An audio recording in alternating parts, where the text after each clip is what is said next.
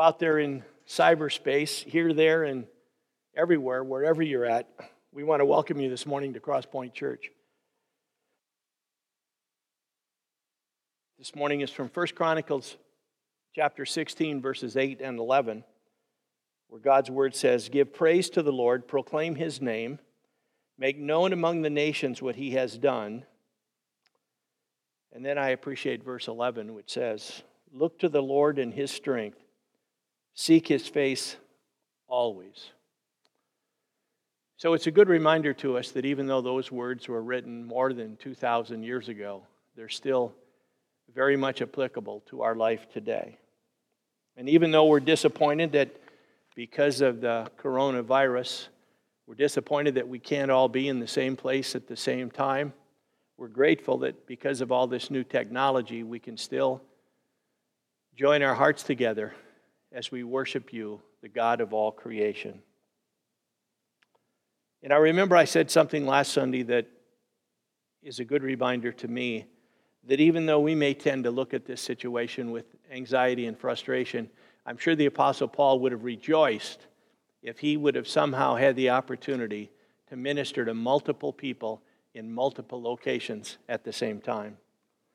As we continue to fight the worldwide epidemic of the coronavirus, it's alarming how fast and how far the disease is now spreading. And we remind ourselves that we are, for sure, in a very serious situation. And every one of us needs to do all we can do to stop the spread of this virus. Over the past number of years, and I don't know when I started doing this, but it's been a number of years ago now when I developed what I call are my, my three rules for life. And those rules are so important to me that I actually have written them inside the cover of some of my Bibles. And I refer back to those, what I call rules of life, when I find that I'm anxious or confused or concerned about a certain situation. And let me just share those three rules with you this morning, and I would encourage you, if you want to, write them down, and you can certainly take them for your rules of life. Rule number one is a reminder to me that God loves me. Rule number two is I report to God, He doesn't report to me. And rule number three is when I'm confused or concerned, I refer to rules number one and two. So, this coronavirus that's out there, whatever this thing is that's called the coronavirus, well, it makes no sense to anyone. But God still loves us, and He's still in absolute control of everything that happens. Someday it may make sense. Maybe. Maybe not. But in the meantime, my faith in God remains strong, and my prayer is that your faith in God would remain strong as well. The virus is creating, I tried to come up with words, it's creating anxiety, it's creating frustration, it's creating fear in millions of people's lives. And many people, not just here in the States, but all around the world, many people are asking this same question Where is God in the middle of this situation, and why doesn't He do something? Let's just think about that question. Where is God in the midst of this coronavirus? And why doesn't He do something? So, as we attempt to answer the question that millions of people are no doubt asking at the same time, let's take a minute and walk back through history and relive some of what has happened in the world before our time. It was 2,400 years ago when there was a war between Athens and Sparta and in the midst of that war, an epidemic devastated the people of Athens. And that devastation lasted for five years. At the end of five years, 100,000 people were dead. Not from war, but from the devastation of the disease. One historian described the situation like this He said, People in good health were all of a sudden attacked by what he called violent heats in the head and redness and inflammation in the eyes, the inward parts, such as the throat or the tongue, becoming bloody and emitting an unnatural and rotten breath. 100,000 people died. And I'm sure there were people at that time, just like there are people now, who are asking the question where is God? And why doesn't he do something about this? It was 1800 years ago as the soldiers returned to the Roman Empire from their battles beyond the borders of the Roman Empire. And we now know that they brought back more than spoils of victory. When those soldiers returned from their fighting 1800 years ago, they brought back a disease that we now believe is called the smallpox. They called it the Antonine Plague. But the smallpox came, and at the end of the plague, I want you to think about this just for a moment. At the end of that plague in the Roman Empire, five million people were dead. Five million people were dead. And again, I'm sure there were people who were asking, where is God and why doesn't he step in and stop this devastation? It was in 540 AD when the Byzantine Empire was ravaged by the bubonic plague. And before it was over, 10% of the world's population was dead. 10%. 800 years later, the Black Plague, the, a plague called the Black Death, traveled, if you can picture this on a map, it traveled from Asia all the way across Europe. So if you can think about Asia over here in the bottom right corner, this bubonic, this Black Death traveled all the way north and west to Europe. It's estimated that this Black Death killed more than half of Europe's population. Half of the population died. And then there was the, the disease from 1918 to 1920 called the Spanish flu. It traveled all the way from the South Seas to the North Pole, and when it was over, 100 million people were dead. 100 million people.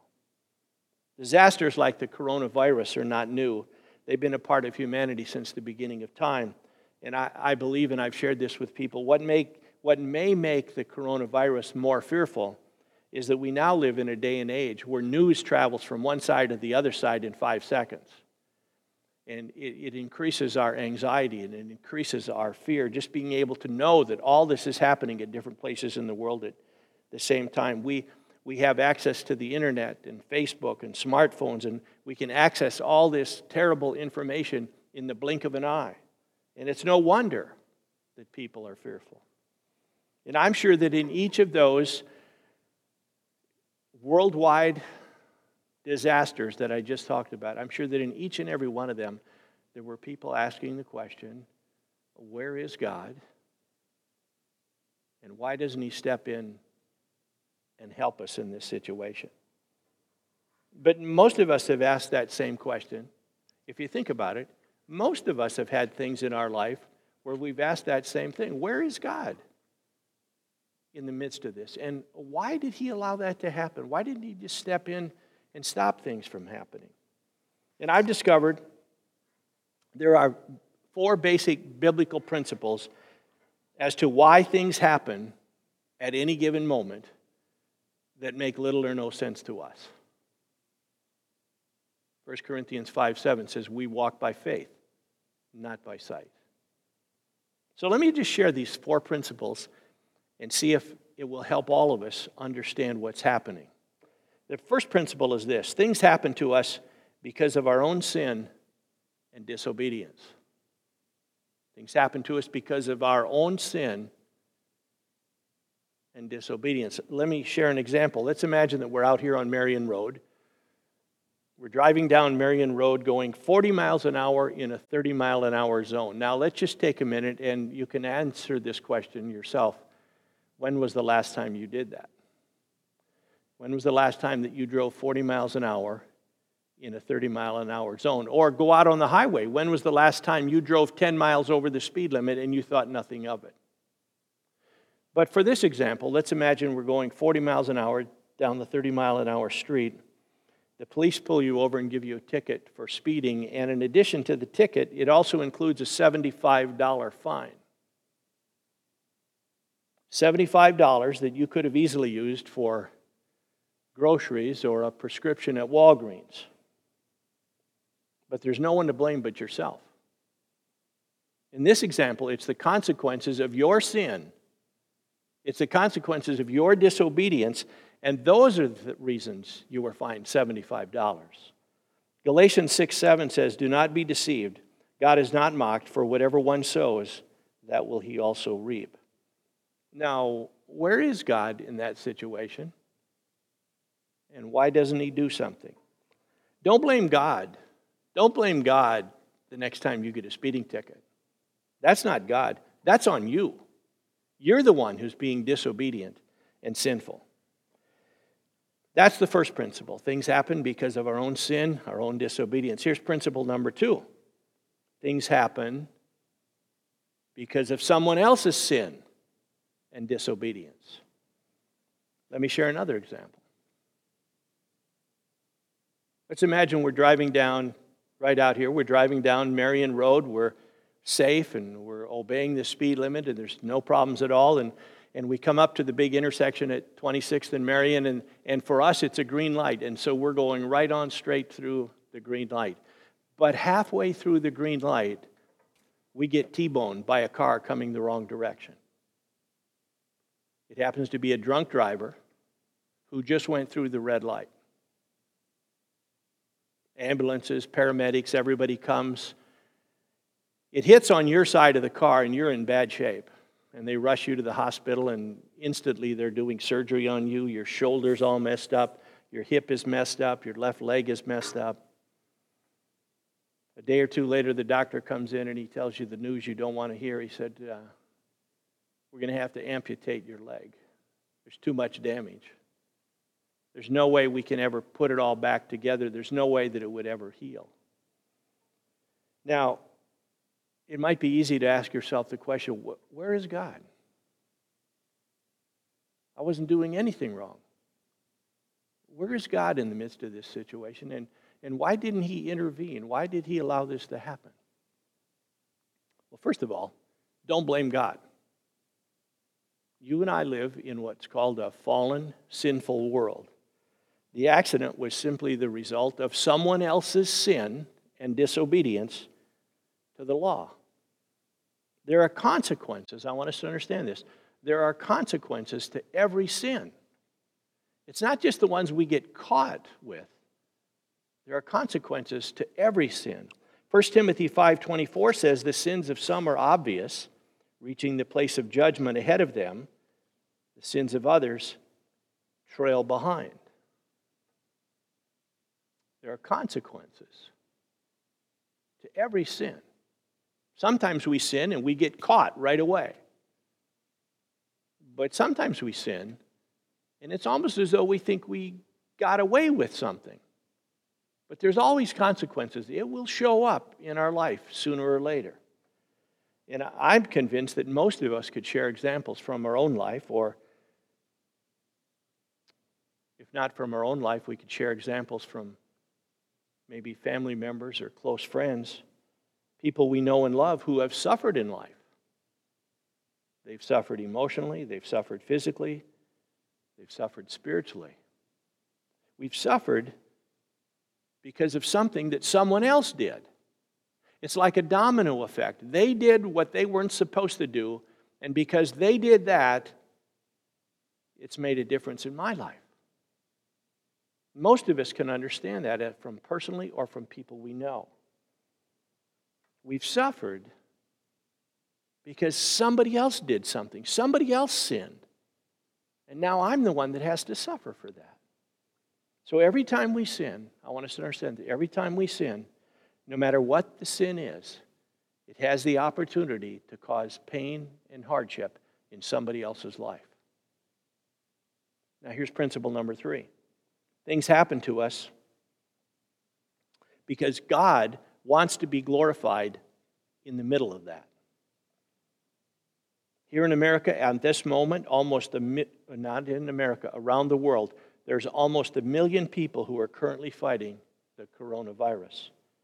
And we still have no FDA approved vaccine to fight or stop the virus. I was listening on the radio the other day, and a medical expert came on there and said it'll probably be at least a year before we actually have medicine that will stop the virus. In the meantime, all that we can do are treat some of the symptoms. Now, our scripture for this principle of things happen to us because God wants to be glorified.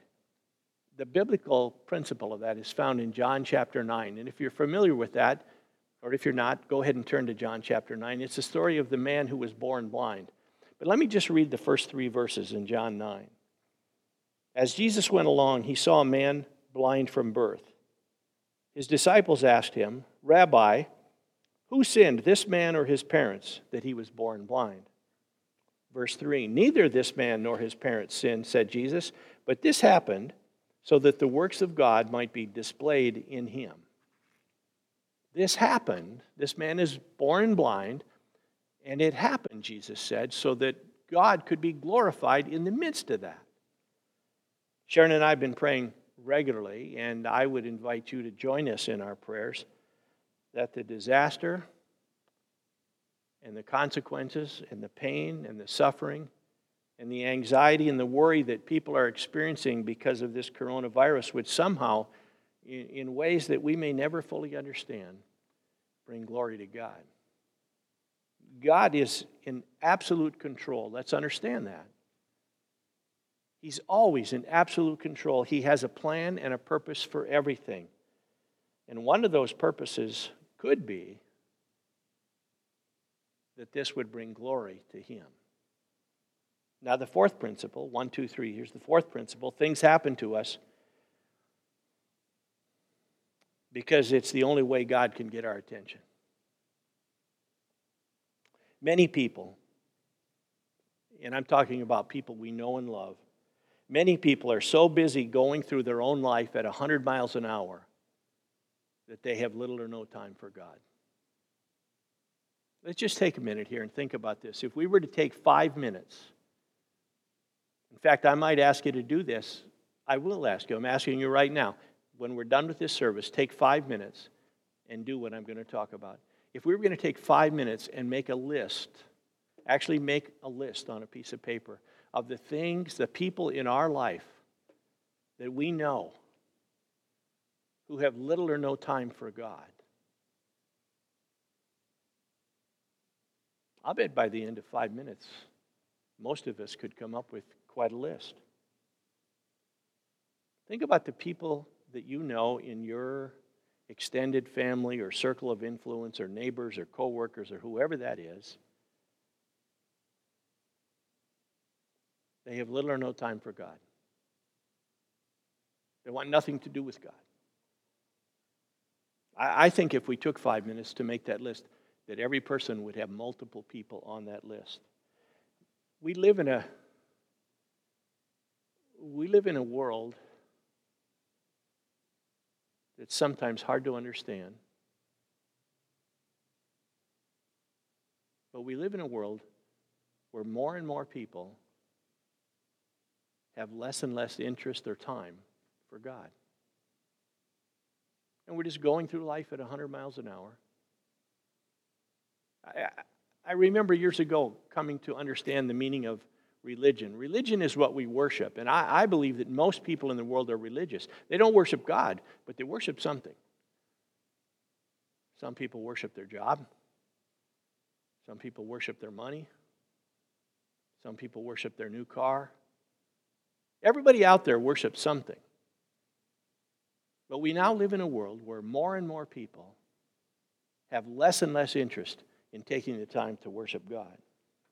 And I, have shared this here at Crosspoint in the past, but it's a good reminder to us that here in America, we find ourselves for 23 years in a row. There are less people going to church in America this year than went to church last year. And last year was the same thing. There was less people going to church last year than went to church the year before. And the year before that was the same thing. There were fewer people going to church two years ago than there were going to church three years ago. And in America, it's been that way for 23 or 24 years in a row. There are fewer people going to church today than there were 24 years ago. And when we think of all the, the big mega churches that are springing up all over the country, we still, even when you add up all those numbers, there's fewer people that have a time and interest in worshiping God than 24 years ago.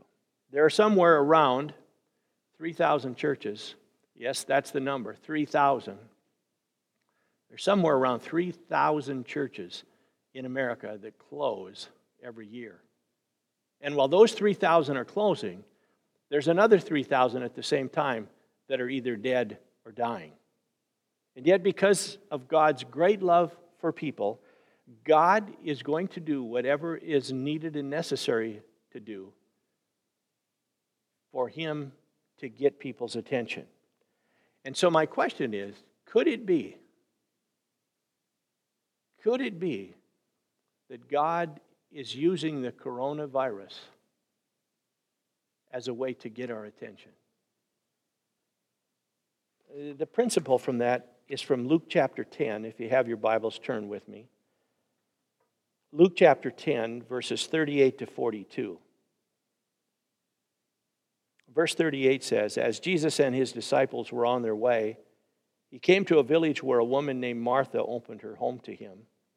She had a sister called Mary who sat at the Lord's feet listening to what he said.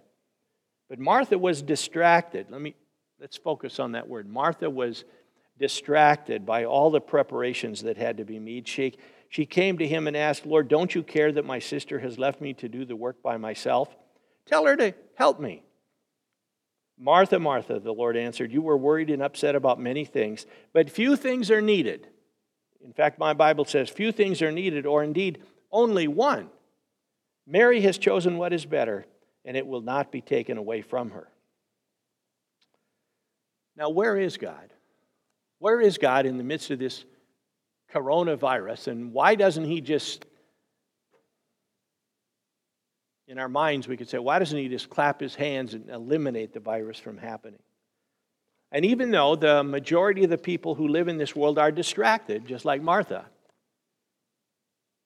the majority of the world, people in this world, are now distracted from paying attention to God. But God is, He's right here. He's right where He's always been. So people ask this question where is God? God? God is right here. He's always been right here. He's right here. He's in absolute control of everything that happens.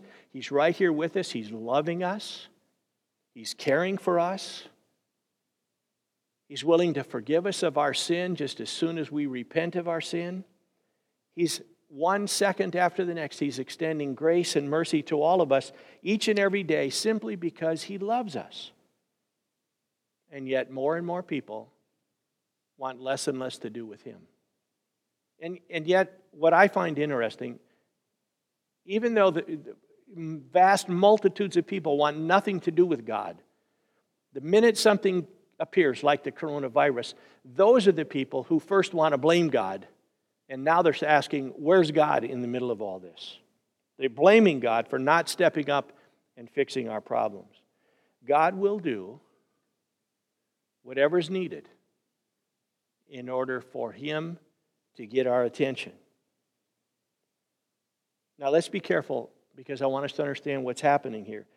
What if God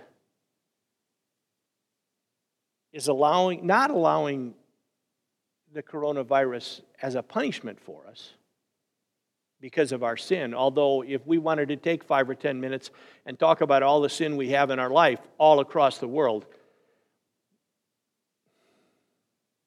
well, that would be discouraging by itself. But what if God is not allowing the coronavirus because of all the sin that we have? But with what if God is using the coronavirus as a wake up call? What if this is that moment where God now has our attention and He wants to establish this relationship with His people? He wants the people to establish a relationship with Him based on their faith in Jesus Christ. What, what if God is using this coronavirus as a way for you and I to increase our faith? What if He's using this as a way for us to strengthen our faith or what if he's using this coronavirus as a way to draw each of us closer to him? We live in a fallen, sin filled world. But God is still in absolute control, and He has a plan and a purpose for everything that happens, including the coronavirus. Now, when things like this happen, and they will eventually figure out a way to eliminate the coronavirus, and then, then a few years later, something else will come up. I, I'm certain of it. But when things like this happen, and this will go away, but there will be something else that happens, and after that, there'll be something else that happens. But when those things happen, we need to have a strong faith in God, and we need to have a set of rules to live by. And so, even when you're confused, or even when you're anxious or fearful, let me remind you of my rules. Number one, God loves me. Number two, I report to God. He doesn't report to me. And rule number three is when I'm still confused or I still have questions, rule number three is refer back to rule one and two. My prayer is that God would draw all of us closer to Him through this wild and crazy thing called the coronavirus. And I just ask that you join your hearts with me and let's close in a word of prayer. Dear Lord, we thank you for the chance that we've had to open your word and to hopefully, in some little way, learn from your word. And God, I just pray that as Sharon and I continue to pray, that many people would join us in that prayer, that we, we as followers of Jesus would live our lives with confidence that you are in absolute control and that we would not be fearful. But Lord, that people could see there's a difference in the way we live and the, a difference in the way we respond. And yes, we're going to be safe and yes, we're going to be aware, but we're not going to be fearful.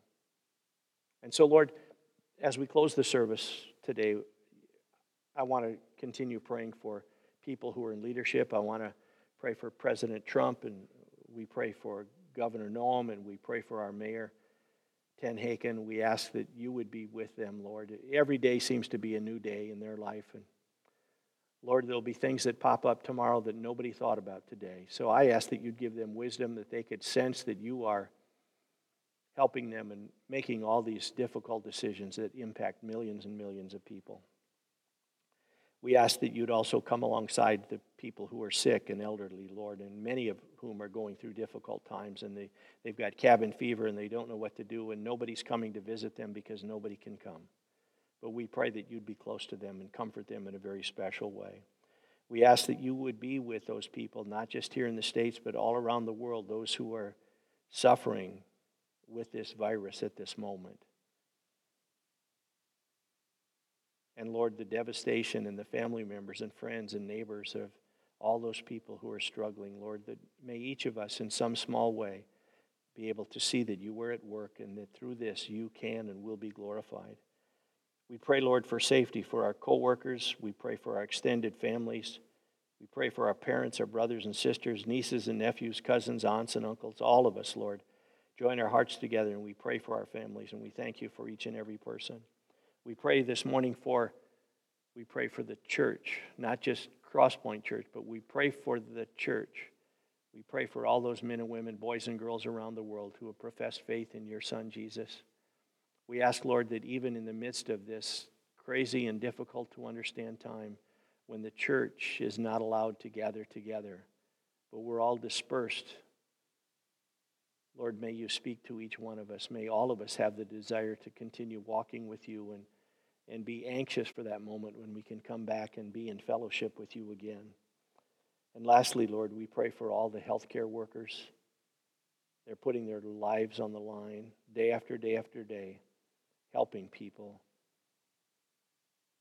who are trying to fight this virus. We ask that you'd keep them safe, give them the energy they need to deal with situations that they've never thought of before. And we ask all this in the precious name of Jesus. We ask that you'd continue to walk with us and care for us until we can worship you together again. In Jesus' name we pray. Amen. Have a great week. And if you want to join us next Sunday online here at our website, you're welcome to do that. And we're going to talk about next Sunday, which is Palm Sunday. Have a great week. And we look forward to seeing you at some place, somewhere down the road. God bless you.